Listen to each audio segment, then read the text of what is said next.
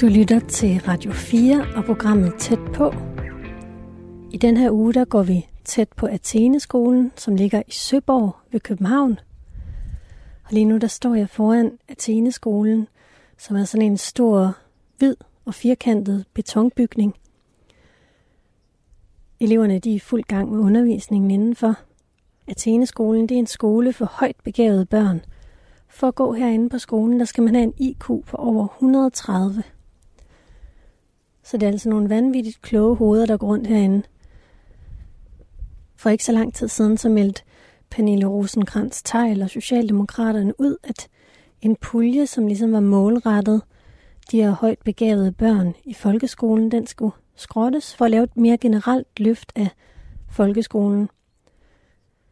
Og jeg har i dag for at finde ud af, hvorfor der er blevet lavet en hel skole for højt begavede børn. Det vil jeg gerne finde ud af. Og derfor så går jeg ind og taler med nogle elever nu.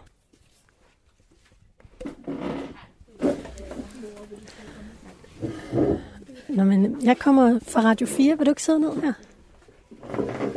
Og jeg har jo for at finde ud af, hvad det er for en skole, I har. Hvad Tineskolen er for, for en, og hvad det er for nogle elever, der går her. Og nu sidder jeg her inde i bogdepotet sammen med jer. Hvad for en klasse går I i? Vi går i 6. Og hvad hedder I? Øh, jeg hedder Tyra. Øh, Sally. Jeg hedder Andrea. Liv. Hvor længe har I gået på skolen? Hvor længe har du gået her? Øhm, næsten to år. Jeg startede i slutningen af 4. Så. Hvordan, hvordan er det at gå på Athene-skolen? Øhm, det er meget rart. Øhm, meget bedre end min gamle skole. Hvordan kan det være? Øhm, der er sådan bedre forhold, øhm, fordi at, der bliver sådan taget mere hånd om, sådan, hvis der sker nogle ting, så det er meget rart. Altså, kan du prøve at fortælle lidt om, hvordan det var på din anden skole? Øhm, altså, det, hvad hedder, det var meget sådan, at man blev lukket ude, fordi man måske godt kunne lide at læse mere, altså, øh, fordi, og det var ikke sådan så normalt, så derfor blev man måske lukket lidt mere ude. Men her er det noget mere normalt, sådan gå mere op i skolen, og det er meget fedt. Hvad synes du, der er spændende? Hvad læser du om, når du læser? Øhm, det er forskelligt. Det kunne også være, hvad hvis jeg lavede matematikstykker. Hvis vi havde en mappe øhm, med stykker, vi kunne lave frivilligt, og jeg så sad og lavede det.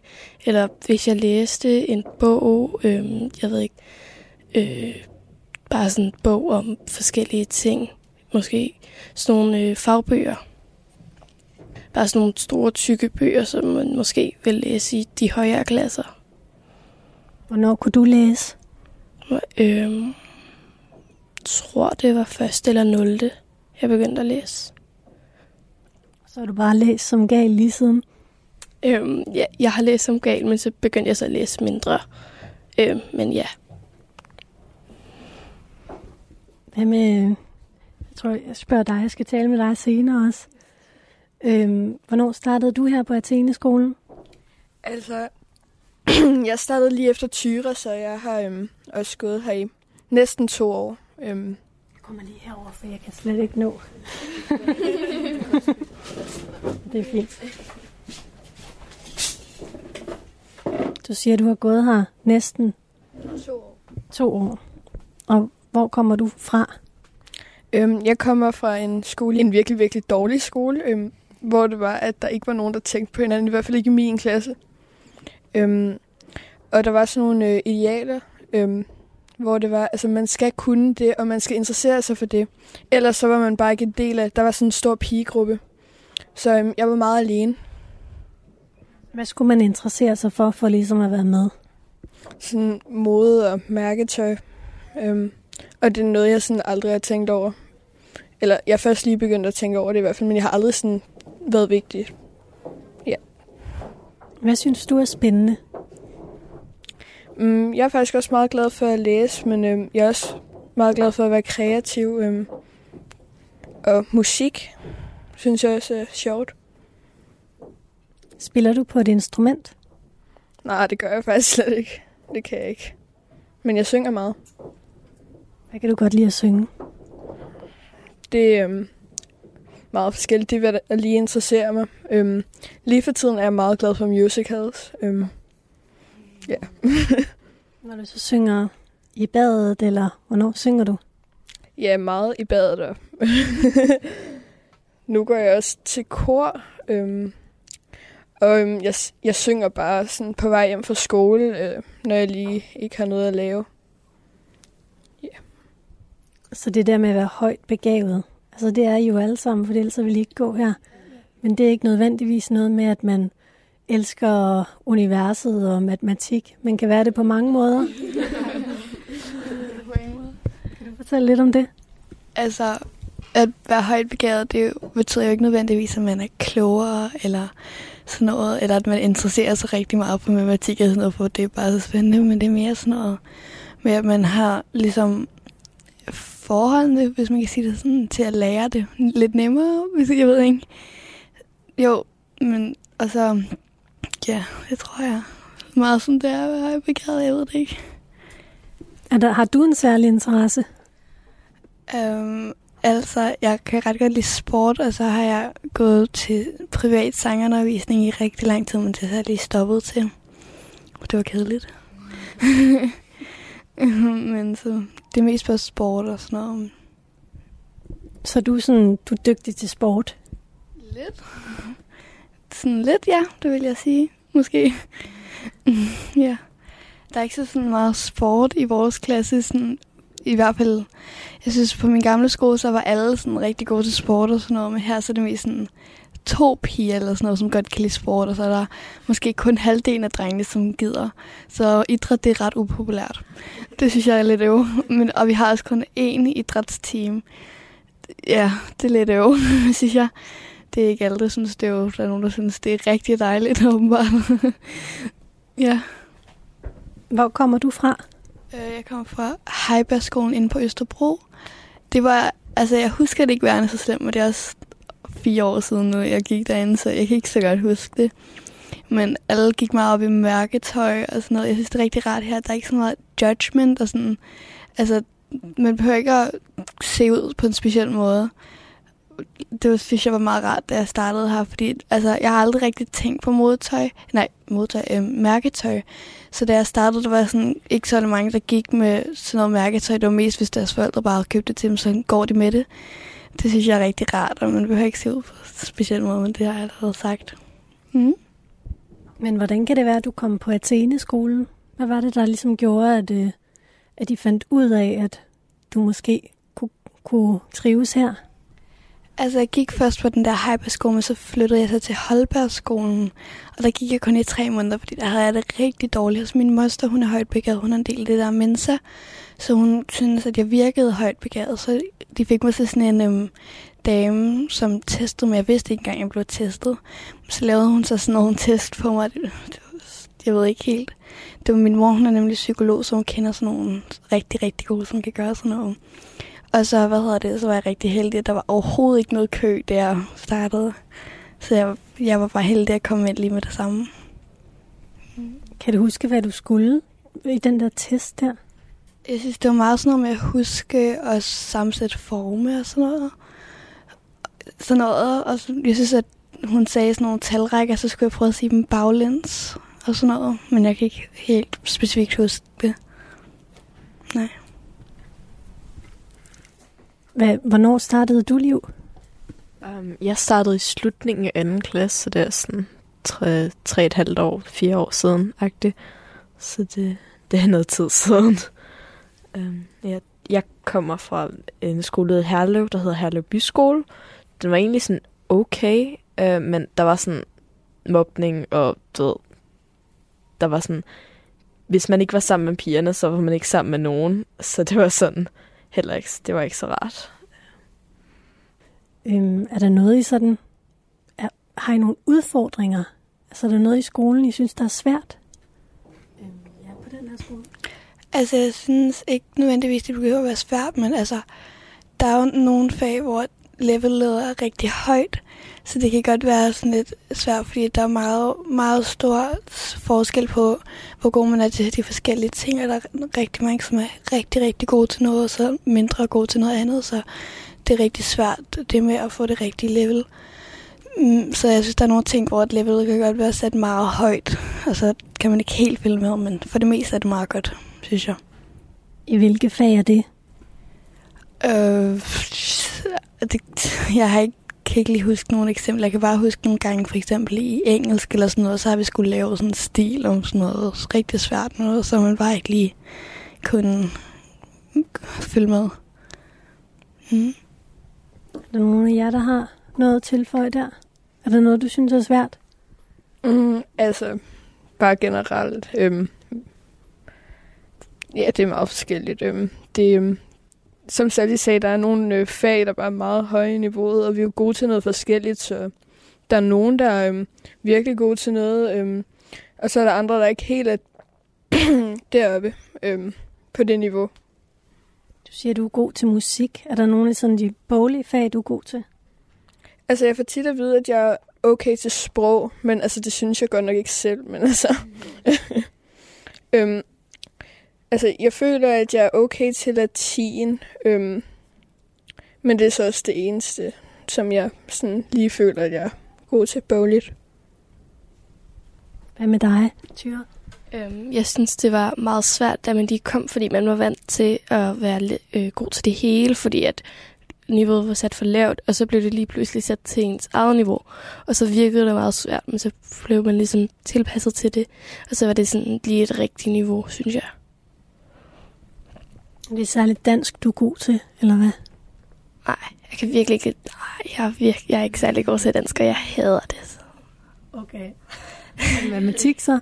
Jeg tror mere, det er sådan matematik, øh, jeg er bedre til, og ikke sådan noget, med, sådan, ikke sådan noget dansk noget. Det, det er ikke lige det, jeg går til. Jeg tror, det var det, jeg lige ville spørge jer om. Tak for det. Så må I tilbage til, eller i gang med undervisningen. Ja.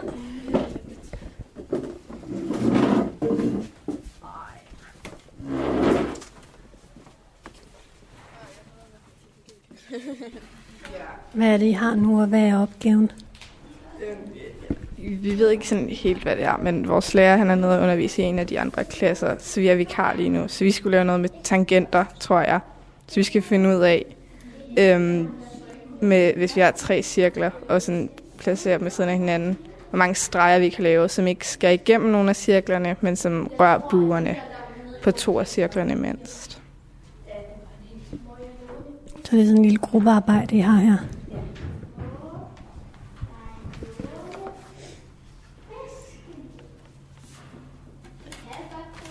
Men det der, det bliver tricky, fordi du kan lave mange flere end dem der. Nu, ja, nu, nu begynder du så at være derhenne af, men Det må være de 12, der er, ikke? Det er bare svært at se, når der er så mange, det er derfor. Nå, ja, men det giver god mening, fordi hvis vi tager to cirkler ved siden af hinanden, så havde vi fire sådan der, ikke? Jo. Hvis vi så har tre par, vi har det der par, det der par, det der par, så må vi bare gange det med tre, og det vil give os 12 i alt, ikke? Jo. Så jeg tror ikke, der er flere end de 12 her.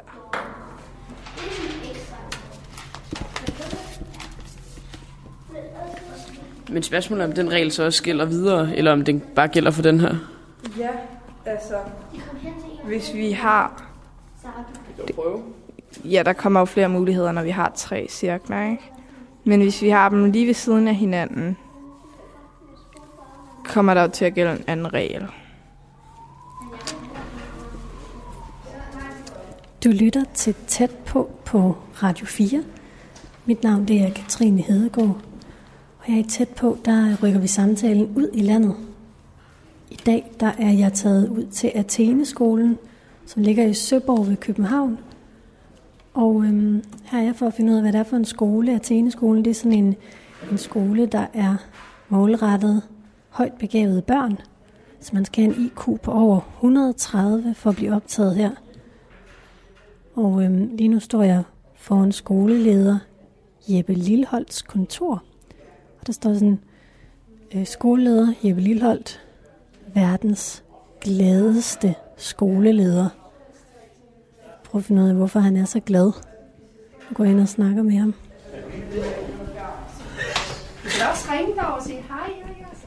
Og. Jeppe, nu sidder vi inde på dit kontor. jeg kunne se her udenfor, der stod der øh, Jeppe Lilholdt, verdens gladeste skoleleder. Ja. Hvordan kan det være, at du er verdens gladeste skoleleder? Fordi jeg er simpelthen så glad for det arbejde, jeg har her. Øh, jeg har aldrig oplevet så meget arbejdsglæde, som siden jeg startede her. Det er en fed skole at være på, og der er en fed energi at være her. Øh, det har også altid været en skole, jeg har sådan gået og holdt lidt øje med. Øh, så da jeg fik det job her, så var jeg simpelthen bare faldet på den rigtige hylde, synes jeg. Eller landet på den rigtige hylde. ja. Så, så, så det, øh, det er... Og jeg kan også mærke, at den glæde, jeg har for at være her, det smitter også af på, på, på elever og medarbejdere. Ikke? Så det er, det er bare et godt sted at være. Det vil jeg gerne vende lidt tilbage til. Ja. Kan vi prøve at tage det der kort, der ligger der? Ja. Kan du prøve at fortælle lidt om, øh, hvad er det, vi kigger på her? Jamen egentlig, fordi vi øh, lavede sådan en, en statistik over, hvor egentlig vores børn de kommer fra. Og der kan vi se, at vi har elever fra, fra, fra 24 kommuner. Øh, fra, fra det nordligste Nordsjælland til, til Roskilde Kommune. Så de kommer langvejs fra for, for at gå her, øh, fordi vi er et, et unikt tilbud, øh, og hvor der er et behov for de her elever. Jeg tænker, det her det er jo bare Københavnsområdet, ja. øh, Nordsjælland og sådan, men det må jo være et, øh, der må jo være rigtig mange børn. Altså, det er vel et landstækkende fænomen, det her med at være højt begavet. Hvor, hvad, hvad tænker du om det her, der kun er skolen her, så er det vist også ind i Aalborg, men øhm, hvad tænker du om det? Jamen jeg tænker jo, at, at, at selvfølgelig er der et behov. Altså det er jo, vi, det er jo, det er jo 2% af den samlede børnemængde, og de 2% bor jo ikke kun i Nordsjælland. De bor i hele Danmark. Vi har så et tilbud her. Der er et tilbud i Aalborg også, øh, og så er der øh, to nye tilbud undervejs også. Hvor kommer de til at ligge? Ja, der kommer til at ligge en i Roskilde, og der kommer til at ligge en i øh, Greve. Vi arbejder også sammen med den i Greve, altså hvor vi snakker om faglig sparring og så videre, øh, fordi der er det behov til de børn. Og jeg synes jo, det er... Altså, jeg er jo glad for mit arbejde, jeg er glad for min skole. Øh, jeg kan jo også bare mærke, at de elever, vi har, meget ofte kommer til på grund af en mistrivsel i det ordinære system. Og det vil så sige, at det ordinære system er ikke gearet til den her elevtype endnu.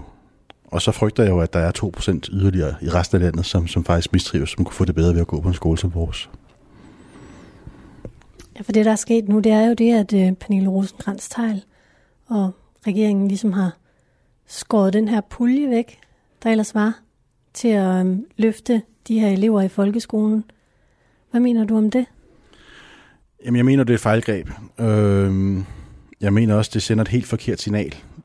Det var, altså, puljen var jo ikke kæmpestor og havde rigtig mange projekter i gang, men det var jo starten på noget videre talentudvikling. Så det sender et signal til os om, at nu er den her, den her målgruppe slet ikke interessant længere for politikerne. Og det, øh, det synes jeg er et meget, meget kedeligt signal at sende, når vi kan se, hvor vigtigt det er for de her elever at have et tilbud, der passer dem. Jeg øh, har intet mod et generelt skoleløft. Det er rigtig vigtigt at hjælpe alle børn på alle niveauer men du hjælper ikke øh, de højt præsterende og højt begavede ved at fjerne talentprogrammerne. Det er jo ikke sikkert, at de højt begavede alle sammen vil have været på de her talentudviklingsprojekter. Det er heller ikke, det, der er måske også nogle højt præsterende. Der er forskel mellem at være højt præsterende og højt begavet. Men højt begavet i de rigtige tilbud bliver ofte også højt præsterende. Så det er rigtig vigtigt at, at få i tale sat, at den der, øh, at fjerne støtten fra, fra, fra dem, der præsterer godt, og for talenterne og for de højbegavede, det er et, et forkert signal. Men vi lever jo sådan i et solidarisk velfærdssamfund, hvor vi alle sammen, altså hvor, ja, hvor vi alle sammen skal trives. Er det ikke bedre at lægge alle pengene, sådan, så vi, vi hjælper alle, frem for at, bruge penge, de begrænsede penge, der er, på at hjælpe få? Jamen, du hjælper jo ikke alle ved at skære 2% fra vi siger jo også, vi, vi altså også bunden, det har jeg også sagt tidligere med, at, at klokkekurven, altså intelligenskurven er en klokkekurve. Og der er masser af tilbud til de nederste 2%. Det skal der også være. Men det er da også et, et, et fejlgreb, hvis man så siger, at vi hjælper ikke, vi hjælper ikke de øverste 2%. Fordi det kunne også være, at det var der, der var noget iværksætteri, der kunne være nogle nye opfindelser, der kunne være alt muligt andet, som kunne understøtte økonomien senere hen. Og det er jo rigtig rart på et samfundsøkonomisk plan, men du vælger faktisk også at sige, at her er der 2%, som kunne have det rigtig dårligt med sig selv og være i mistrivsel, fordi de ikke blev forstået et ordentligt system. Dem vælger vi at lade være med at satse på. Jeg tror, der ville være et ramaskrig, hvis man sagde, ved du, de nederste 2%, dem tager vi ikke, fordi vi skal være solidariske med midtergruppen. Så, så det er jo ligesom det, jeg prøver at gøre opmærksom på. Nu har jeg så lavet en skole her, som, øhm, altså hvor, hvor der kun er højt begavede børn. Hvordan er det for, for de børn at komme ud til den almindelige dansker, når de kommer ud herfra? Kan det ikke give nogle problemer? Nej, fordi de har en, en robusthed og en, en forståelse af egen selvformåen, når de kommer herfra. De er jo dannede mennesker, når de går herfra. Øh, det er jo i, i, i opbyggelsesfasen, vi hjælper dem og understøtter dem. Det der med, at de har nogen at spejle sig i. Det er der, hvor vi går ind og, og, og, og, og hjælper dem med deres personlighedsdannelse. Øh, og giver dem en tro på sig selv. Altså det er så vigtigt, at hvis man skal forme sig selv som person, at man er i trivsel med sig selv. Og det er også derfor, vores, vores niveau, vores faglige niveau er jo ikke baseret på, på, at vi skal præstere godt fagligt. Det, vores faglige niveau er baseret på, at højbegavede børn trives med faglige udfordringer, fordi det er trivselen, vi vægter. Og hvis vi sætter nogle teenager herfra, som går med rank ryg, et fast blik i, eller et, et, et fast blik, så har vi gjort vores opgave godt, og så er de også parat til verden. Og det er også et af vores dannelsesmål, det er, at de skal være dannet og parat til verden, når de forlader skolen herfra. Eleverne taler selv om, at de, de, jo, de har haft en, en rigtig god og tryg oplevelse på Atheneskolen, og de er parat til den næste, og de ved også, hvad de gerne vil. Og de også, det som de måske tidligere i deres, i deres dannelse har, har betragtet som værende deres underlighed, det er jo gået hen og blevet deres styrke. At det er okay her at sige, jeg vil egentlig gerne være raketforsker, uden at blive, og, og også, også vælge at sige, men nørd, det er en positiv betegnelse for mig, eller jeg kunne godt tænke mig at være dirigent, jeg kunne også godt tænke mig at være øh, kunstmaler, for det, det må man gerne her. Fordi det med, okay fedt, du har en særinteresse, det kan jeg som din kammerat lære noget af. Som opdager det med, at jamen, min underlighed, det er faktisk min styrke. Og det, øh, det er noget af det vigtigste, vi kan give med herfra. Men fanger I alle de der underligheder, altså i den der optagelsesprocedure? Fordi den, som vidt jeg har forstået, sådan jo, bygger den jo på sådan en logisk, matematisk øh, sans. Jamen altså, nu, nu, nu bruger jeg underlighed, fordi vi synes jo ikke, det er underligheder. Altså, vi bruger det med der, der hvor det godt kan være misforstået i deres ordentlige system, fordi det er jo egentlig faktisk bare deres, deres interessefelt, eller deres hvidebegærlighed. Så måske skulle vi tage at bruge ordet hvidebegærlighed i stedet for underlighed, ikke? Men ja, det, det, det fanger vi jo, fordi at, at, at øh, når vi tager en, en, en, en, en elev ind, så har de jo fået lavet en, en, en IQ-test. Altså typisk det er en visk, hvor de skal ligge på 130 eller derover. Og det er rigtigt, den måler på nogle bestemte parametre, noget, visu, noget visiospatialt, noget resonering, noget verbal forståelse, arbejdshastighed og arbejdsudkommelse.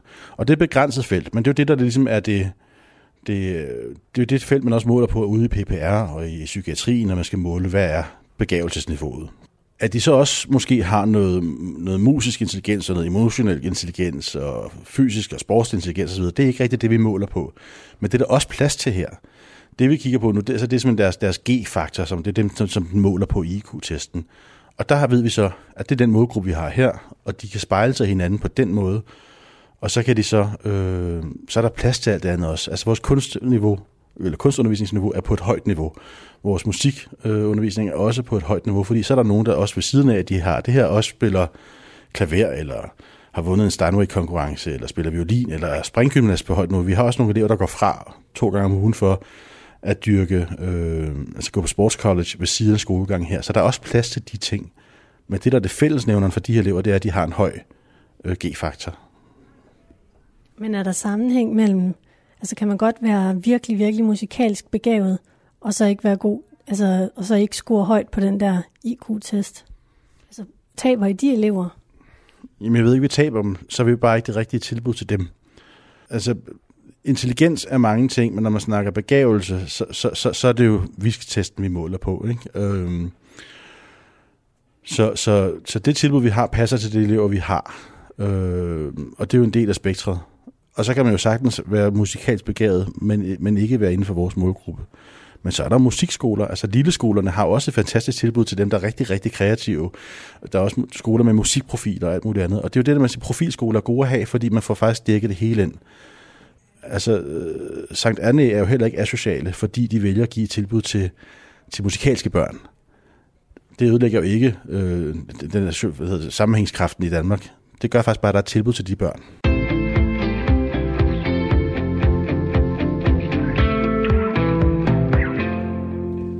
Du lytter til Radio 4 og programmet Tæt på, hvor vi flytter samtalen ud i landet.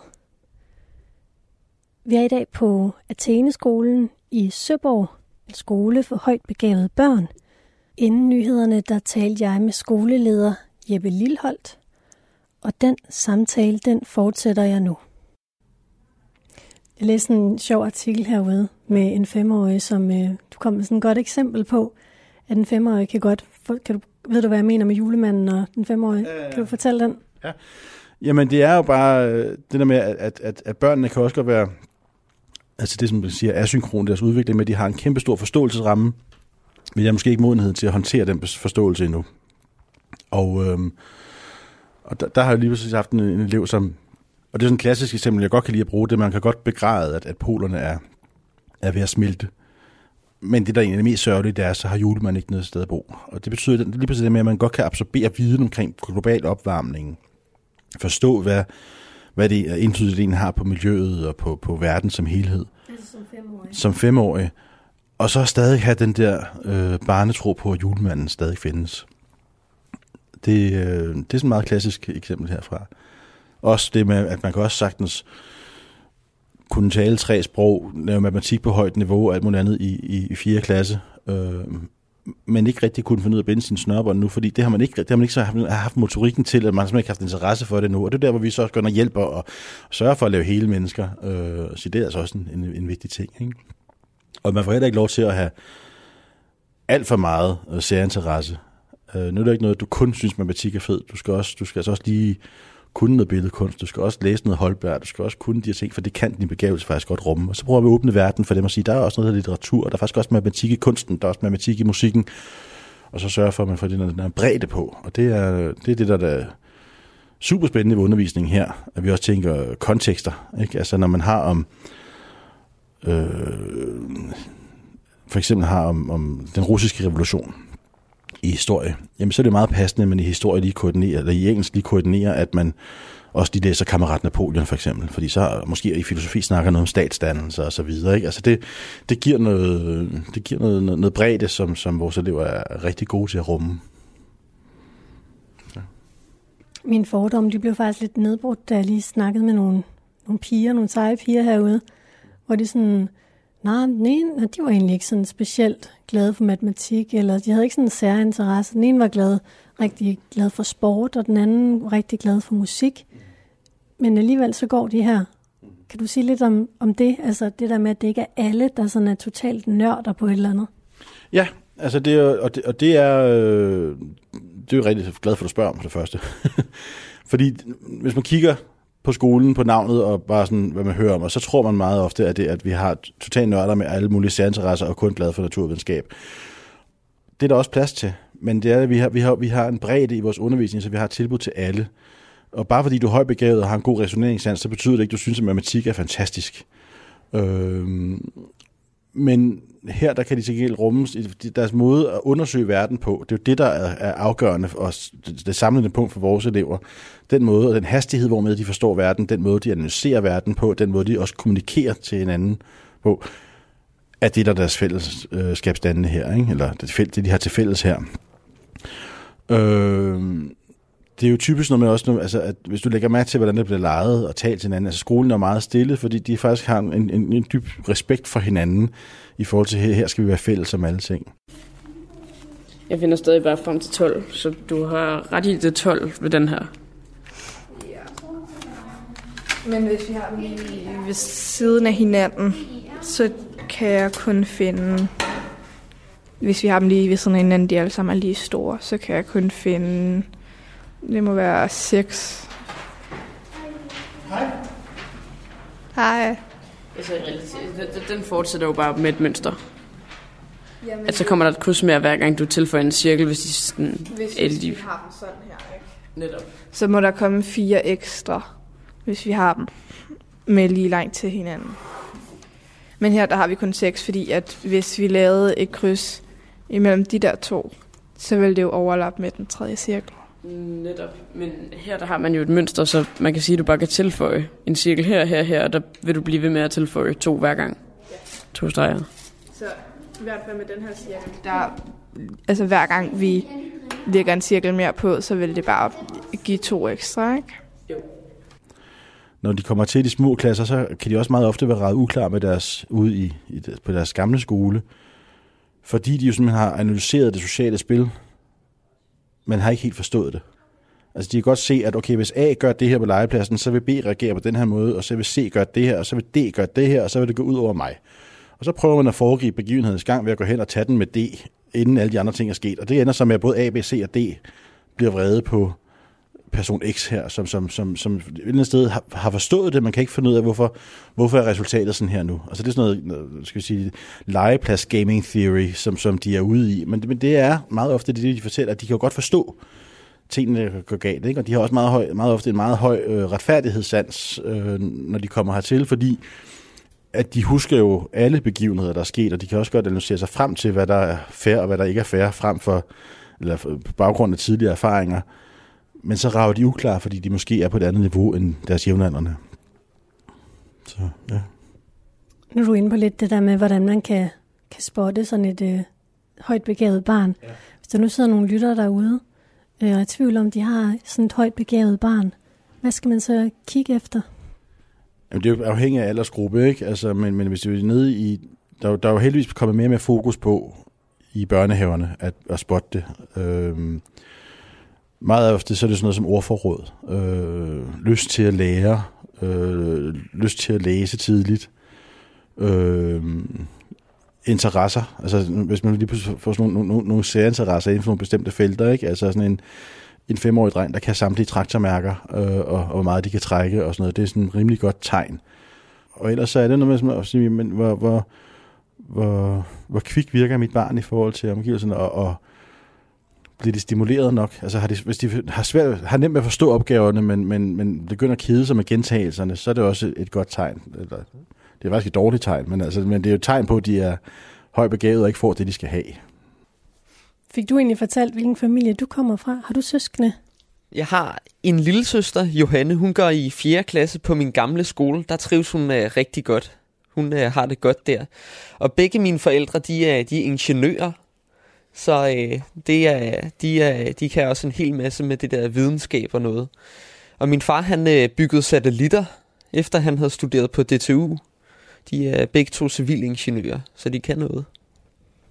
Du får helt julelys i øjnene derovre.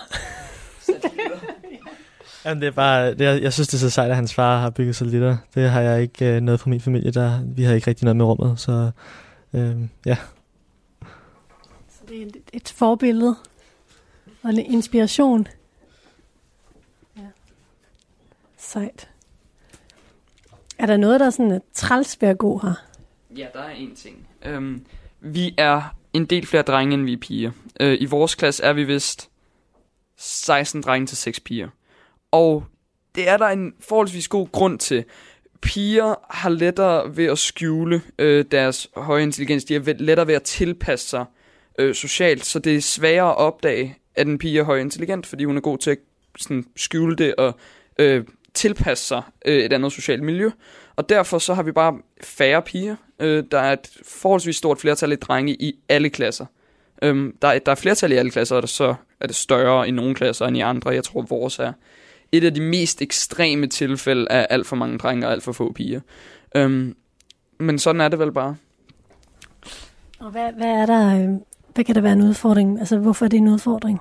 Jamen altså, man vil jo gerne have noget diversitet og sådan noget, og det kan vel være irriterende for pigerne, at der kun er fem andre at snakke med af deres eget køn. Øhm, og det, altså det giver jo bare ikke særlig meget diversitet i skolen, når vi næsten alle sammen er drenge, og der er så få piger. Øhm, ja, det er vel bare nederen. Typisk så, så, at, så, så bonger drenge tidligere ud end piger, fordi piger flyver under radaren ind til, til 6. og 7. klasse. Øh, og en, der er en, en underlig tendens til, at man, man overser søsteren. Altså man kan sagtens have en højbegavet dreng, og så siger man, at pigen hun klarer sig fint. Og så glemmer man at teste pigen også. Øh, og så, altså, det ligger typisk i familien også, ikke? Altså hvis... Øh, så, så vi har jo en overrepræsentation af drenge øh, i, i, indskoling, ikke? og så begynder det at udligne sig i, øh, i de højere klasser. Øh, og det er jo synd for pigerne. Hvorfor overser man øh, dem? Jamen, piger vender det mere ind af og prøver at, at, at klare sig igennem, og bliver ikke så udadreagerende, som drenge kan gøre. Øh, det er noget med, hvordan man håndterer frustration. Øh, og øh, ja, jeg vil egentlig rigtig mere at sige om det. så, så, så men, men, men det er jo bare ærgerligt, fordi der er jo også, altså hvis det er 2% af, en, af, af, af alle børnegruppen, så må det også være 2% af pigerne og 2% af drengene. Øh, men piger, de, er, de er måske bedre til bare at, at klare sig igennem. Et andet sådan, problem, vi har her, det er, at vi leger os ind i bygningen. Vi har ikke synderlig mange penge, øh, så hvis man kigger ud på vores legeplads, så er det ikke græs, men det er asfalt. Øh, nu her for nylig, der har vi fået flere penge, så vi har fået det nye boldbur. Øhm, og det ser en helt del bedre ud, end det gjorde, da jeg startede her. Øhm, men igen, vi, øh, eftersom vi ikke ejer bygningen, så kan vi ikke rive asfalten op og plante græs. Øhm, det havde vi i hvert fald gjort, hvis vi ejede bygningen. Øhm, og bygningen er jo ikke den aller, aller bedste til undervisning, men det må man vel leve med, når man er en lille privat skole med ikke særlig mange penge. Men til gengæld så fikser man jo det ved at have de allerbedste lærere. Jeg talte med Jeppe, han sagde sådan, for at gå her, så skal man have en IK på 130 eller derover. Ja. Ved I sådan, hvor, hvor, hvor, hvor jeres IQ ligger hen? Er det noget, man går op i? Det er overhovedet ikke noget, man går op i. Jeg kender ingens, fra, ingen, ingens IQ fra klassen. Det er, jeg tror engang mine forældre sagde det til mig, da jeg fik taget min IQ-test. Men øh, ja, det er ikke noget, vi taler om på nogen måde. Så er der ikke sådan en konkurrence med det? Nej, ikke, ikke med IQ. Øhm, vi øh, snakker jo lidt sammen om, hvor godt vi klarer os i de forskellige fag og karakterer og sådan noget, men det er ikke så slemt. Det er bare sådan, hvad kalder man det, venlig konkurrence. Øhm, og øh, jeg tror, der var en enkelt gang, vi har en øh, eks-elev, som så blev vikar, og jeg hørte en gang, hun havde en IQ på over 180 eller sådan noget sindssygt. Øhm, men det er det eneste, jeg nogensinde har hørt nogen øh, nævne deres IQ på den her skole. Fordi det er virkelig ikke særlig relevant. Jeg kender ikke min egen personligt. Jeg ved bare, at den er over 130. Det er det samme her. Jeg har heller ikke det eksakte nummer. Jeg ved bare, at den er også over 130, for ellers vil jeg ikke kunne gå her. Kan du fortælle lidt om, hvad, hvad jeres øh, sådan, pædagogiske principper, principper bygger på? Hvad er I dannet af? Jamen, det er vi ikke. Fordi det ville være så super nemt for os at sige, at vi er en Steiner-skole, eller vi er en Frenet-skole, eller vi er en, en, en lille skole som sådan. Men vi, vi er en skole, som, som er... Jeg tror, det er smart at sige, at vi er eklektikere. Altså, vi, vi vælger alt, fordi vi skal sørge for at rette vores undervisning til den enkelte elev. Så vi, vi, vi hugger, stjæler og opfinder selv, øh, hvad vi nu skal bruge af pædagogik for at ramme vores målgruppe bedst muligt. Jeg har en klar forventning om, at rigtig meget af det undervisningsmateriale, der bliver brugt på skolen, det laver lærerne selv. Øh, mest af alt fordi, at det, som er lavet derude, det typisk bygger på de der 6-8 gentagelser før, at, at, og det kan vores elever ikke være med til. De skal 1-2 gentagelser, og så skal de videre. Øh, Udover det, så kører vi også en rigtig meget holddeling, at vores, altså vores 4. til 6. klasse for eksempel har engelsk sammen, men på tre forskellige hold, sådan så at man virkelig kan tilpasse øh, undervisningen det, det niveau, de nu ligger på. Og det samme gør vi også med matematikundervisningen, hvor vi har et grundhold og et turbohold. Øhm, fordi der er ikke nogen skole, som siger, at det her er den bedste pædagogik til, til, til højt begavede børn. Øh, jo, der er en Athene-skole, men der er ikke nogen pædagogisk skole, øh, som, som, som siger, at det her er det bedste.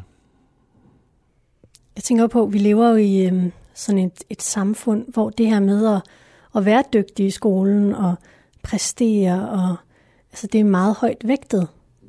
Og det kan også, øh, det er min fordom, men kan der ikke være nogen forældre, som ligesom vil gøre alt for, at deres barn skal passe herind, fordi mit barn er jo højt begavet, og mit barn er helt unikt, og det er jo meget noget, man hører om, ikke? Man vil godt have et højt begavet barn, og man vil godt have et barn, der, der klarer sig godt. Møder du, kan du sige lidt om, hvilke forældre det er, der, øhm, altså møder du det fænomen blandt forældrene? Jamen, alle forældre vil gerne have, at deres børn klarer sig godt. Øh, men det er også derfor, alle optag øh, her på skolen starter med et kaffemøde med mig, hvor jeg ligesom prøver at rammesætte os, hvad er det egentlig, vi tilbyder. Øh, vi er ikke en eliteskole. Vi, altså, vi går ikke efter det høje faglige, så vi starter på et højt fagligt niveau, men som jeg sagt tidligere, det er på grund af, det der, vores elever trives. Men hvis, de, øh, hvis forældrene kommer her med en klar forventning om, at vi, at vi simpelthen er en, en eliteskole, så, så får de at vide, at det er ikke det. Altså jeg vil til enhver tid vælge at aflyse undervisning i en periode for at fokusere på trivsel. Jeg vil til enhver tid sige, at det er fint, at vi falder to på, øh, karakterpoint, øh, så frem vores elever går frem med en rankere ryg, end da de kom herind. Og det, øh, det gør jeg meget tydeligt i, i vores øh, optagelsesamtaler, øh, for det er der, vores fokus den ligger. Øhm, og der er selvfølgelig forældre, som rigtig gerne vil have deres børn ind her, fordi de så tror, at så, så, så vil alting fungere godt. Men vi, vi, vores erfaring siger også, at hvis man starter på en skole for højbegavet og ikke er det selv, så kan du faktisk godt gå hen og få det øh, dårligt med selv. Og det er jo ikke det, vi er ude på. Øh, fordi så begynder stresset, stressniveauet at være for højt. Altså det er ikke vores erfaring, men det er erfaring fra udlandet, der siger det. Ikke? Øh, så vi, vi skal være helt klare på vores optag, også derfor vi kræver en, en visk-test, øh, før de får lov til at starte, så vi er helt sikre på, okay, grundprincipperne, altså grundrammen er i orden. Øh, hvis der er noget, der ikke fungerer senere hen, så ved vi også, det ikke begavelsens skyld, så må det være kommunikationen, eller undervisningsformen, eller noget andet, som presser eleven. Og så må vi jo tilpasse det derefter. Kan det ikke være hårdt øh, for en elev? Altså nu siger du først kaffemøde, og så er der visktest, og så er der prøveperiode. Det er et meget øh, langt forløb, ikke? Altså kan man ikke, øh, og så hvis man så som elev bliver afvist efter prøveperioden, er det ikke, er det ikke hårdt for et lille menneske at gå igennem det? Jo, og det er også noget, det er noget af det øh, værste. Øh, men det er også det meget ofte, så anbefaler jeg, at kaffemødet finder sted, uden eleven ved det. Øh, nogle gange så ringer de og siger, at vi har allerede taget vores barn ud af skolen, for det fungerer simpelthen ikke, må vi ikke godt komme til møde. Og så, så finder vi ud af det. Øh, jeg gør rigtig meget ud af at sige til eleven, inden vi starter introperioden, at det ikke... Altså jeg kommer selv til at kalde det for en prøveperiode nogle gange, når vi sidder og snakker nu, men overfor en elev siger aldrig nogen en prøveperiode. Det er en introperiode. Det handler om, at du skal introduceres for skolen, og skolen skal introduceres for dig. Det er ikke dig, der er på prøve. Det er det match, der hedder dig og Athene-skolen. Er vi et godt match? Specielt fordi vi har det her drøbvise optag. Vi optager jo ikke en hel klasse ad gangen. Så det er en ny elev, der kommer ind, og det svarer lidt til, at man smider en pind ned i en flod og så skulle man helst gerne kunne flyde med strømmen, og det skal være et godt match, og strømmen skal ikke være for voldsom. Øh, så det handler simpelthen om at sige, jamen er, er den klasse, der er der, den etablerede klasse, er det et godt match for dig? Og er du et godt match til klassen? Øh, og det er jo selvfølgelig for også at gøre et eventuelt afslag så blidt som muligt. Øh, og det skulle helst ikke være så, at nogen gik herfra skuffet, uanset hvad udfaldet var. Der er en rigtig god kommunikation omkring det. Jeg gør meget ud af at forklare, hvordan optaget skal være. Øh, de får en løbende tilbagemelding i løbet af introperioden også, om hvad, hvad kunne udfaldet godt gå hen og pege på, og kan I ikke lige snakke med jeres barn om det og det og det. det. Øh, så det er... Det vil sige, vi starter på den hårdeste måde, man overhovedet kan. Altså det er, det er enormt hårdt, det der med at skulle sige, vi bliver nødt til lige at se, om, om det er det rigtige match. Men når det så er klaret, så, så har de altså et fantastisk godt skoleforløb. Men det er, det er, den, det er den værste del af det. Hvor ofte afviser I børn? Det har jeg ikke ført nogen statistik over. Øh, meget ofte så kommer det også frem til kaffemøde. Øh, jamen, hvad er der egentlig af bagvedliggende historikker? Nogle gange så har man kun sendt en, en visktest, øh, men så må der måske også være noget bagvedliggende, nogle bagvedliggende problematikker, altså nogle, nogle, en autismespektrumforstyrrelse eller noget ADHD. Øhm, og der er jo sige, vi kan, vi kan, vi kan godt rumme en, en, nogle børn med en mild autismespektrumforstyrrelse, eller det gamle, det hedder en Asperger, eller en mild ADHD, men vi er ikke en specialskole. Og diagnosen må aldrig nogensinde fylde mere end begavelsen. Det er en skole for højbegavede børn. Så er der så lige den arbejde, der er, at nogle af dem, som måske har fået mistanke om, at de måske har en, øh, en Asperger eller andet, Jamen, den har måske været fuld flor, fordi at de har haft det rigtig, rigtig dårligt ude i de ordinære tilbud, men når de kommer her, så træder den faktisk tilbage, fordi de nu er en ramme, der er stille og rolig, og en ramme, der giver dem den faglige udfordring, så de faktisk kommer mere i, i fluxus med sig selv, hvis man bruger det udtryk. Men, men hvis vi mener, at diagnosen begynder at fylde mere end begavelsen, så bliver vi nødt til at sige, så er vigtigt rigtigt tilbud. Så vi rigtig gerne hjælpe med at finde et godt tilbud, for der er gode, højt faglige tilbud til børn med Asperger forstyrrelser derude de to herrer derovre, de øh, lavede øh, her ved det seneste tværfaglige forløb, der lavede de et togkammer, hed det vist. Um, et togkammer. Nu skal jeg prøve at forklare det rigtigt. Um, ja, det er nok en god idé, I tager over. Det er, hvor at man uh, tager noget tør is, og det putter man så i bunden af et lukket kammer. Og så putter man så noget, øh, noget isopropylalkohol ind i, øh, ind i det her kammer. Og det her isopropylalkohol, det fordamper så ved stuetemperatur. Men når det så øh, kommer ned til det her tøris, og, kom, og bliver kølet ned til, øh, til, hvad var det, minus 30 grader, så, øh, så danner det sådan en form for damp. Og der er alle mulige øh, partikler ude i rummet, som hele tiden suser igennem os. Millioner af bitte, bitte, bitte små partikler, som kommer igennem os hele tiden. Og når nogle af de her, nogle af de større, så rammer den her damp, der er blevet dannet inde i togkammeret, så, så, øh, så øh, er der en lille smule af alkoholen, der fordamper. Der bliver lavet sådan en lille stribe i øh, den her tog, som man så kan se.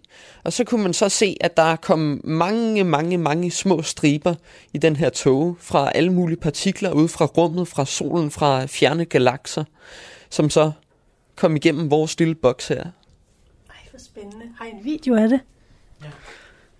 Ja, vi kan, vi kan prøve at finde en. Var det noget, I selv fandt på? Ja, det var noget, vi selv fandt på.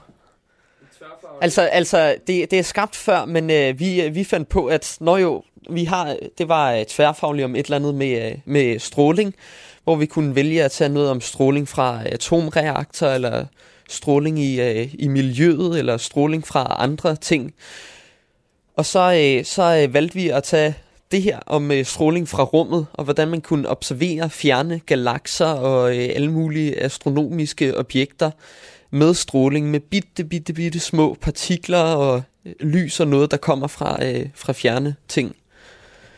Altså kan man så analysere hver enkelt stråle og se, hvor den stråle kommer fra? Ja, man kan, man kan kigge på dem, man kan kigge på lysspektret og se, hvad for en farve det har, og se måske, om det er blevet rødforskudt, og øh, se, hvor langt, fra, hvor langt væk det kommer fra, og øh, man kan se, hvad for en retning det kommer fra, og så kan man så rette de store teleskoper den vej og se, hmm, det kan måske godt være fra den her meget fjerne galakse, der er, øh, der er 7 milliarder lysår væk. Det er virkelig spændende, synes jeg. Jeg har fundet videoen her. Ja. Så man, øh, Hvad er det, du har fundet der, siger du? Jeg har fundet vi- en video af togkammeret her. Det er meget mørkt, men på videoen, der kan man, hvis man er heldig, så kan man se en, en bitte lille øh, lys stribe, der nogle gange kommer hen over øh, pladen på, i bunden af kammeret her. Det er meget svært at se, øh, men der kommer noget nogle gange. Øh, og det er simpelthen en partikel, der bevæger sig igennem øh, togen og skaber en, et, et spor. Øh, det er for eksempel elektroner eller muoner eller andre øh, supertomare partikler, som vi kan se. Og sådan en ting, vi også gjorde, det var, at vi, øh, vi har en radioaktiv kilde inde i øh, et låst pengeskab inde i fysiklokalet. Og den udsender også alle, alle de her øh, små partikler og noget, og den, den er ikke farlig. Så øh, vi bedt vores fysiklærer om lige at låse pengeskabet op, så vi kunne låne den. Og så tog vi den så hen og puttede den hen mod øh, hen til øh, hen i øh, togkammeret. Og der kom så en hel masse små partikler ud af den. Og det er så strålingen, man kan se, som også kommer fra, øh, fra atomreaktorer eller atombomber. Hvad var sådan det mest interessant? Altså det er jo interessant i sig selv, at man kan se de partikler der, men var der noget sådan særligt interessant, I observerede? Øhm, jeg så på et tidspunkt en elektron, der, øh, øh, hvad hedder det, øh, den opførte sig underligt. Jeg kan ikke huske præcis, hvad det var, men jeg havde læst om det inden, da øh, der, der var, jeg kunne se noget i mønstret, den måde, den opførte sig på. Øh, jeg kan ikke huske præcis, hvad det var nu, øh, men det var meget interessant, da jeg observerede det. Mm. Fordi vi har set sådan et rigtig stort togkammer før. Vi var øh, på en rumcamp på et tidspunkt sammen. Og der, øh, der øh, havde de så et øh, meget flot togkammer. Og der, øh, der fortalte de så om en hel masse forskellige partikler, fordi partiklerne er forskellige. Nogle de har meget høj energi, og nogle de er, de er meget specielle på nogen måde. Der er nogle partikler, der, øh, der har så meget kraft, at de skaber en, øh, en øh, tog, øh, stråle, der er øh, mange centimeter lang. Sådan en observerede vi dog ikke, men det ville have været ret sejt, hvis vi fangede sådan en. Der, øh, der skal gå lang tid, før man ser sådan en. Hvad drømmer du om, sådan, når du er færdig her? Hvad skal du så? Uh, det er helt klart et eller andet med, øh, med rummet. Jeg skal videre på HTX efter, øh, efter 9. klasse. Og hvad skal du så? Skal du også bygge raketter og ud i rummet? Uh, det ved jeg ikke helt. Det er, øh, rummet det interesserer mig helt klart. Tusind tak skal I have. Det var, det var hyggeligt. Og hvad skal I nu? Så skal vi videre ud på, øh, hvad var det, det hed? Medicinsk museum. Øh, hvor vores biologilærer har øh, skabt en tur ind til. Vi, vi tror, vi tager, jeg tror, vi tager bussen ja, hen til... Jeg er den eneste, der cykler med, ikke? Ja. 9. klasses eleverne Anders, Emil og Benjamin er hoppet på bussen, og programmet Tæt på er slut for i dag. I den her uge går vi tæt på Atheneskolen, som er en skole for højt begærede børn. Udover 9. klasses eleverne Anders, Emil og Benjamin, så medvirkede skoleleder Jeppe Lilholdt og 6. klasses eleverne Tyra, Sally, Liv og Andrea. Vi sender tredje afsnit af Tæt på Athene-skolen i morgen, og du kan finde alle programmerne som podcast på vores hjemmeside radio4.dk, i vores app eller i iTunes. Tak til Athene-skolen. Mit navn er Katrine Hedegaard, og tak til dig, fordi du lyttede med.